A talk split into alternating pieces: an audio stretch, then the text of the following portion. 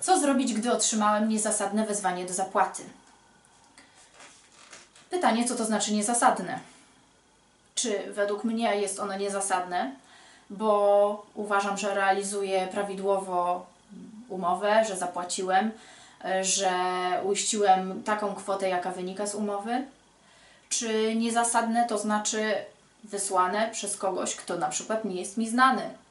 I uważam, że jest to kompletnie błędne wezwanie do zapłaty, dlatego że z drugą stroną nie łączy mnie żaden stosunek zobowiązaniowy.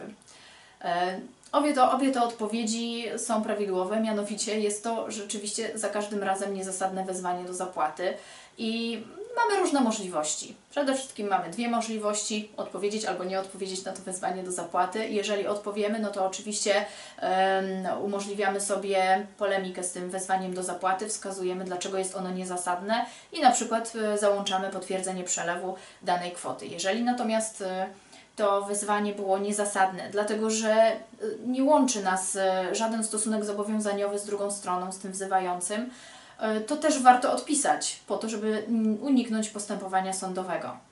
Zdarza się też y, trzecia sytuacja, w której, y, która też y, rzeczywiście mm, bywa praktykowana przez y, osobę, która, do której skierowane jest wezwanie do zapłaty, mianowicie Wiemy, że nie łączy nas żaden stosunek zobowiązaniowy z tym, który nas wzywa do dokonania zapłaty. Wiemy, że nie ma żadnych roszczeń ta osoba względem nas i po prostu nie reagujemy na wezwanie do zapłaty.